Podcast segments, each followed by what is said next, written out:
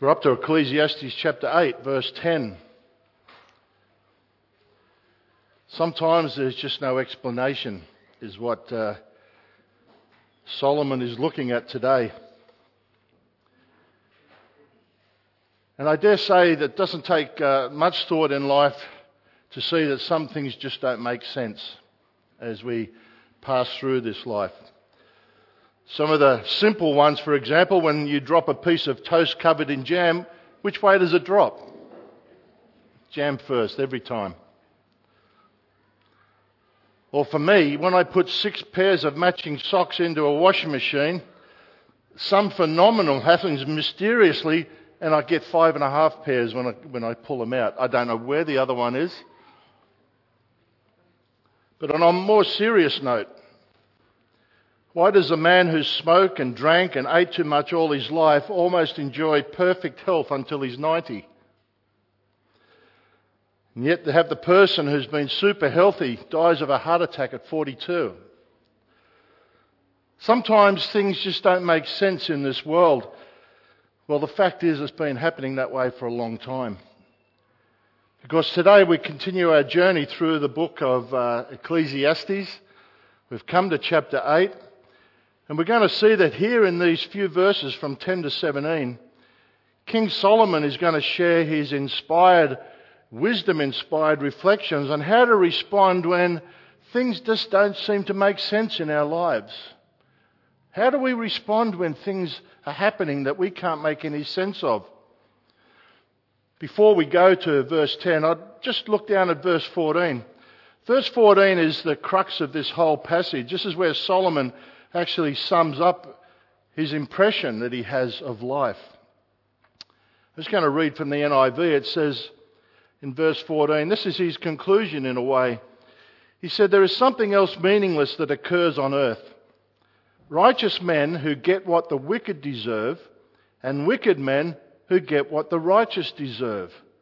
This too, I say, is meaningless. That's his thoughts in the, in the middle of this passage. The righteous men who seem to get what the wicked should be getting, or wicked men who seem to get what the righteous should be getting. Verse 14 seems to express both Solomon's puzzlement and frustration.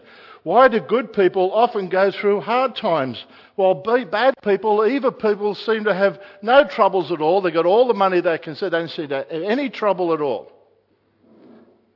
He says this is meaningless. It doesn't make sense. I wonder if you agree with Solomon this morning. I wonder if you see this happening in the world, even today. Well, this passage we're looking at this morning is actually, if you remember, the wisest man to have ever been on this earth, now describing how he sees things happening around him. And he starts in verse 10 with the bad with the evil who are getting what the good deserve. Verse 10 says, Then I saw the wicked buried, who had come and gone from the place of holiness, and they were forgotten in the city where they had done so. This also is vanity. Now, I want us to remember Solomon is coming to terms with the reality of life. He's having a journey through his journal, and we're only up to chapter 8. We've got a long way to go yet. But he's journeying. And he's finding out it's a painful journey. And in this verse, he's referring to the common experience that maybe we've all witnessed, where a wicked individual is buried and is given an impressive funeral. And that the wickedness of this person's life is glossed over or forgotten. Now, some manuscripts, uh, some Hebrew manuscripts, the Septuagint and the Vulgate, all have praised in those verses where it says forgotten. Now, you can put a little note, maybe your Bible has a note. The NIV uh, has a helpful paraphrase on this verse. Then too I saw the wicked buried, those who used to come and go from the holy place and receive praise in the city where they did this. This is meaningless. This is futile. This is a person who did nasty things right in front of the people who were now praising him as he's being buried. Meaningless, futile, Solomon says. God, I don't understand this. I think uh, more lies are told at funerals than any other occasion sometimes. Now, it's not appropriate usually at funerals to speak the cold, naked truth about that person. I understand that, but we certainly should avoid saying things which are simply not true. Have you heard the story of a woman who was at the funeral of a husband who had been a notorious wretch and a criminal and a wife beater? And on hearing the eloquent eulogy of him, what a wonderful man he was, she said to her son, Go up and see if that's your father in the coffin. Solomon's point in verse 10 is that the, the honour the wicked receive when they die is futile and meaningless. That's what he's trying to get at in verse 10, the first part of verse 10 there. And Solomon thinks he knows why the bad get the good, or the bad get what the good deserve. Because in verse 11, straight after, he writes, Because. And so we have to draw those two verses together. In other words, the reason the wicked receive praise when they're buried is because, verse 11, the sentence against an evil work is not executed speedily. Therefore, the heart of the sons of men is fully set in them to do evil. Now, this is such an honest and accurate observation on human life, isn't it? The sentence against an evil work is not executed speedily. And we find abundant examples today of delays in our justice system a delay which permits a, a criminal to be encouraged to continue to, con- to do evil. In fact, according to Solomon, slow justice sets the hearts of an evil man to, to continue to do evil. The criminal system in Solomon's time must have been as slow and cumbersome as ours is today. And so Solomon, like me, wonders why the Lord doesn't punish evil right away. I know I've said it in, in jest, and I know Karen has said it probably not in jest. That person should be dealt with right, right now. What we want is as soon as someone does an evil work, we want God to zap them with lightning like John and James did in the scriptures. Uh, but the reason I understand that God does not throw thunderbolts from the skies because he is patient. He is slow to anger, abounding in steadfast love, as Exodus 34 6 says. Judgment is coming, maybe sooner than we think, but God is giving more time to repent. But Solomon struggles with this. I struggle with this. Again, in verse 14, we have there is something else meaningless that occurs on earth. Righteous men get what the wicked deserve, and wicked men who get what the righteous deserve. And it still happens today. Probably happens in your own life. We see it on the news a distracted driver who comes to an intersection and doesn't stop. He hits another car, kills three generations of the one family, and he walks away and gets a slap over the wrist, and the small time he has spent in jail he's appealing against. And our justice system says that's okay. It's meaningless. Or a student who, who studies hard and gets a C, while someone else doesn't study at all and cheats and gets an A. Meaningless, vanity. Or you miss out on, a, on your promotion at work because the person you're vying with uh, throws favoritism at the boss.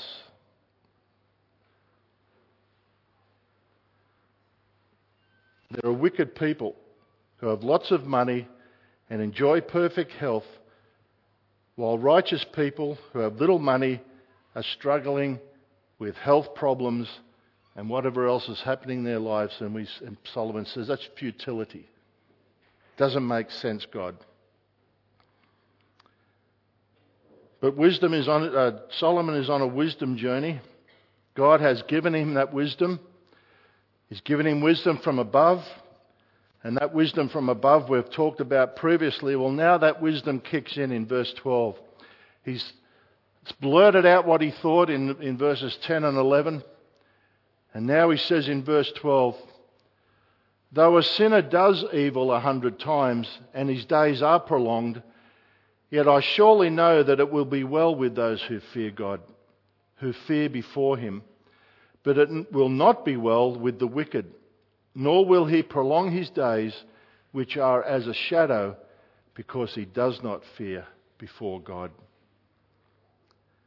And so Solomon's wisdom kicks in and he thinks about God and he understands and Solomon has confidence in the knowledge that God has the ultimate justice. Yes, the evil may live longer than the godly. Yes, the evil may appear to get away with sin after sin and seems to be prospering wonderfully in this world. But let me tell you, the judgment day will come. And that wicked will, the wicked will not escape that judgment. Their sins will be counted against them. And they'll be banished from God's presence forever in the lake of fire. And this is what Solomon is saying.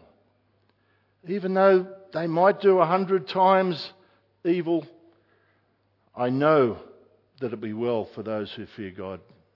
It won't be well for those because they, uh, who, who do evil because they do not fear before God. But Solomon is crying out, How long, Lord? How long is this going to happen? How long are the wicked going to keep prospering? How long is injustice going to keep flourishing? How long, O oh Lord? In Psalm 73, the writer of that psalm, Asaph, contrasts to the uh, the wicked to the end. He contrasts the wicked and the righteous also. I'd like you to turn with me to Psalm 73. Leave your finger in Ecclesiastes. I think it would do well to, for us to read Psalm 73, or at least a portion.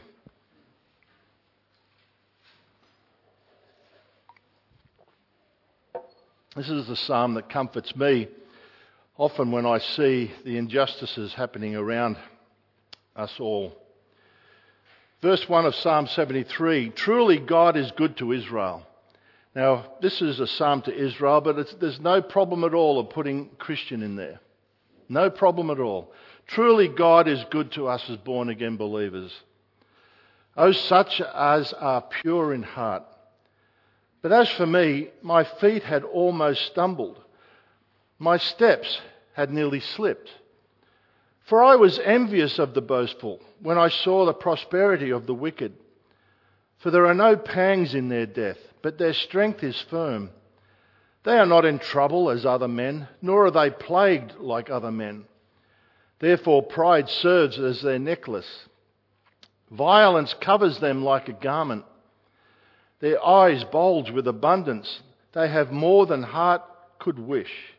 They scoff and speak wickedly concerning oppression. They speak loftily. They set their mouth against the heavens and their tongues walk through the earth.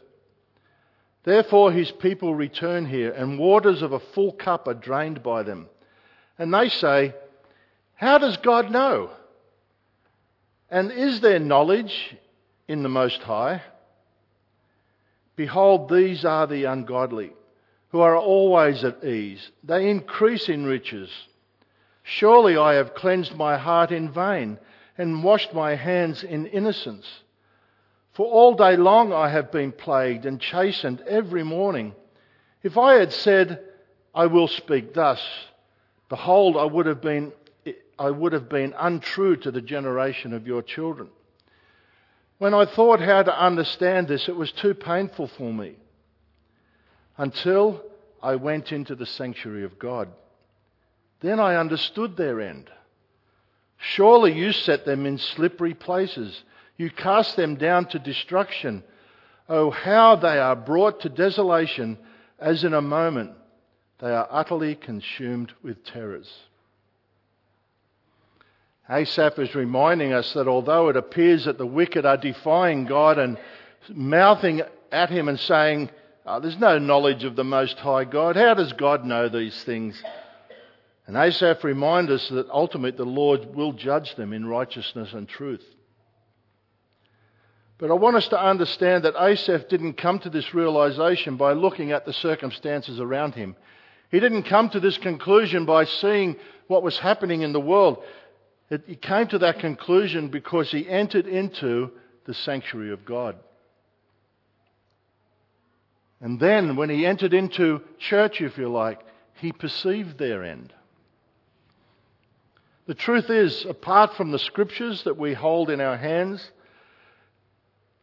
and dare I say, fellowship with you believers, we'll find no peace in this life.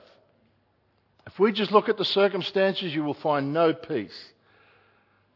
Asaph had to go into the sanctuary of God. We have to come into the sanctuary of God. We have to have fellowship with other believers. We have to look at the scriptures. Otherwise, we will not find life or peace in this life. We need God and we need each other. Now, I don't know about you, but I can certainly relate to Solomon's thoughts here.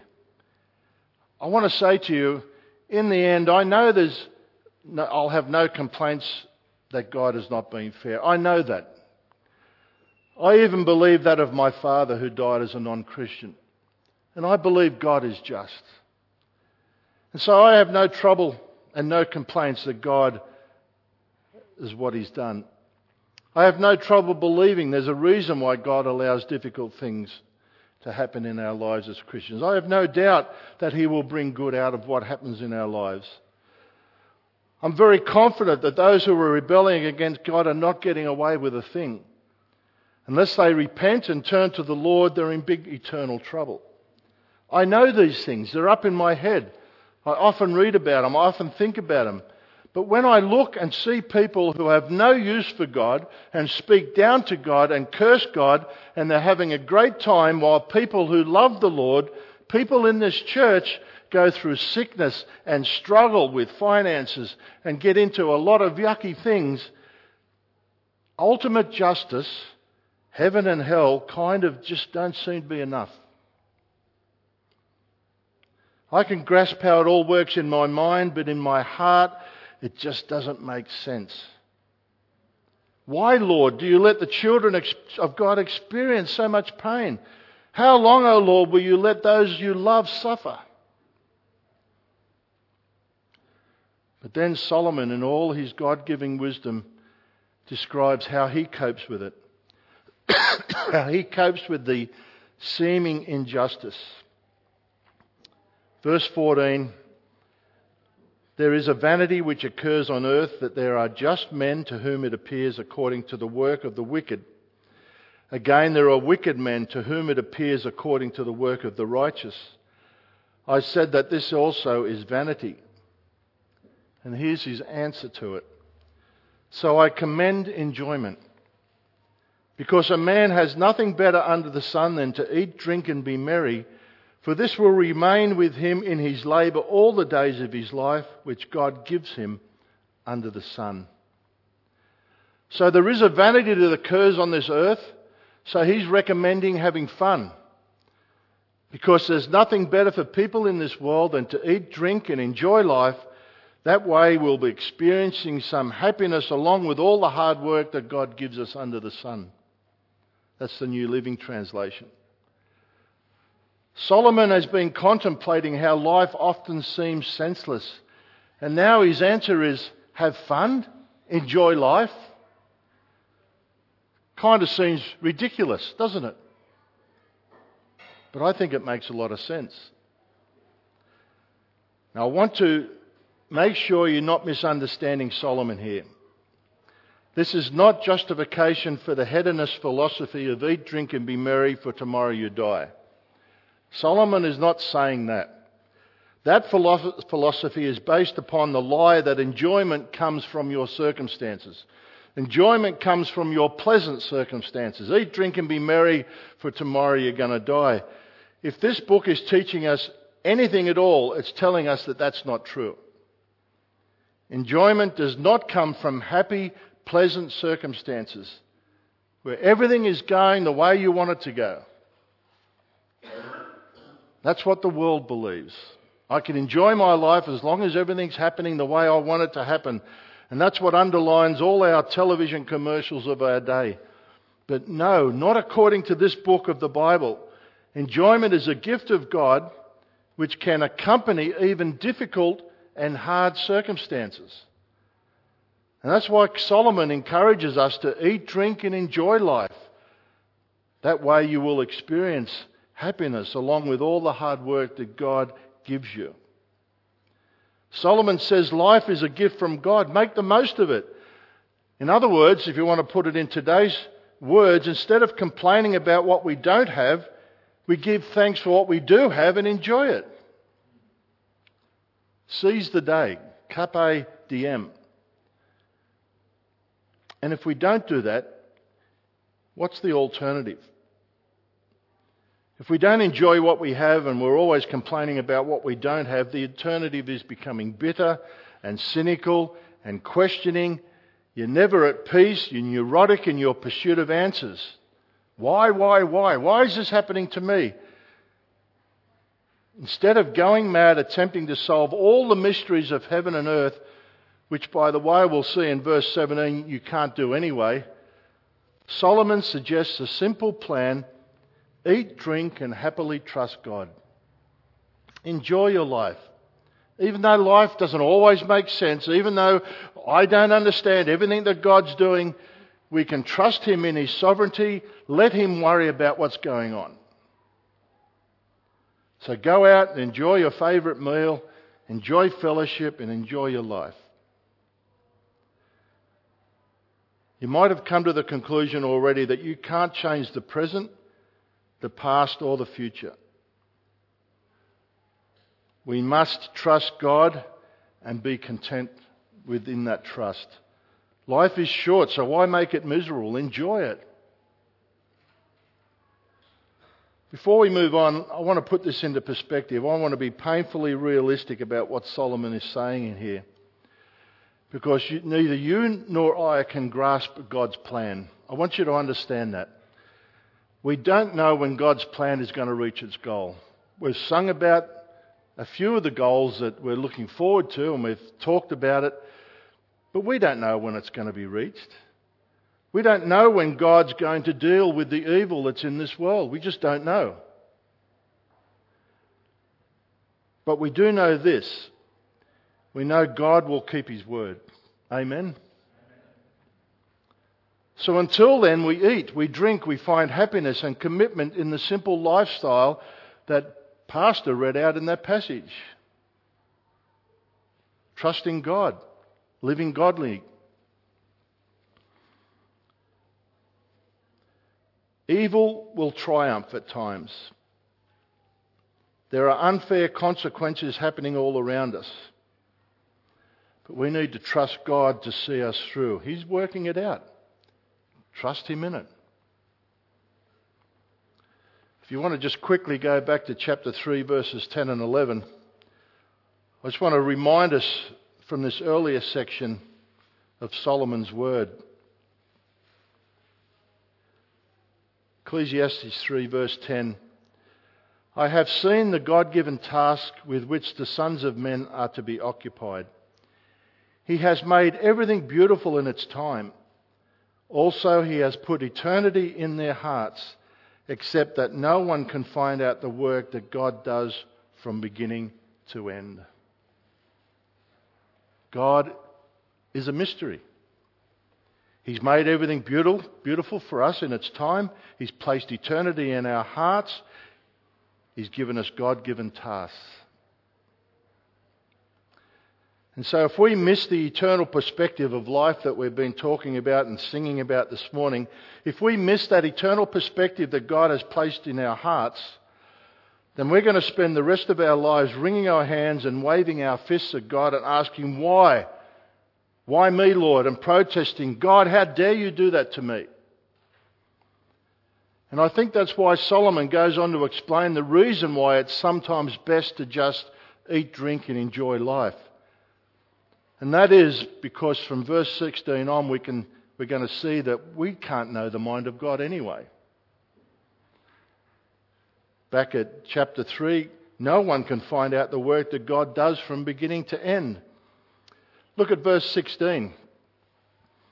When I applied my heart to know wisdom and to see the business that is done on earth, even though no one sees no sleep or day or night, in other words, he put a lot of effort into it, Then I saw all the work of God that a man cannot find out.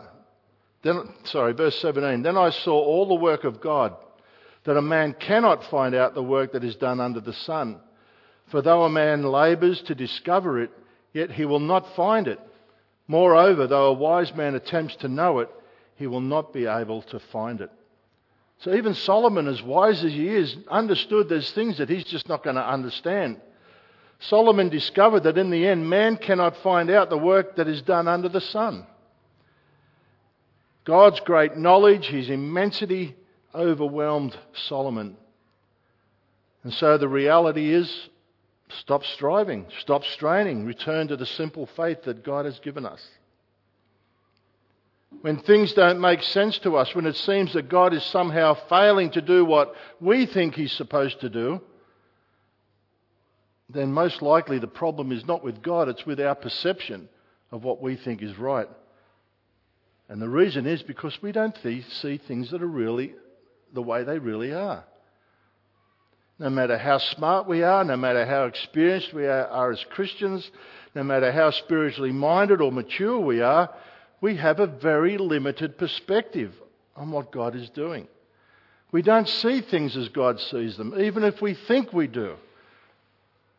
Now, I want to be careful here that I don't confuse anyone at this point. Listen to what the Lord tells us in Deuteronomy 29 29. It's only one verse, just listen. It's a very important verse. Verse uh, Deuteronomy 29 29 says, The secret things belong to the Lord our God, but those things which are revealed belong to us and to our children forever, that we may do all the words of his law. The things that are revealed to us by God and His Word, they belong to us. These words belong to us. They're revealed to us and they're for us and our children forever. And through the Bible, God has told us certain truths that we can comprehend and we can know, we can read them. There's absolutely no reason to be ignorant or skeptical or wishy washy what God has clearly spoken.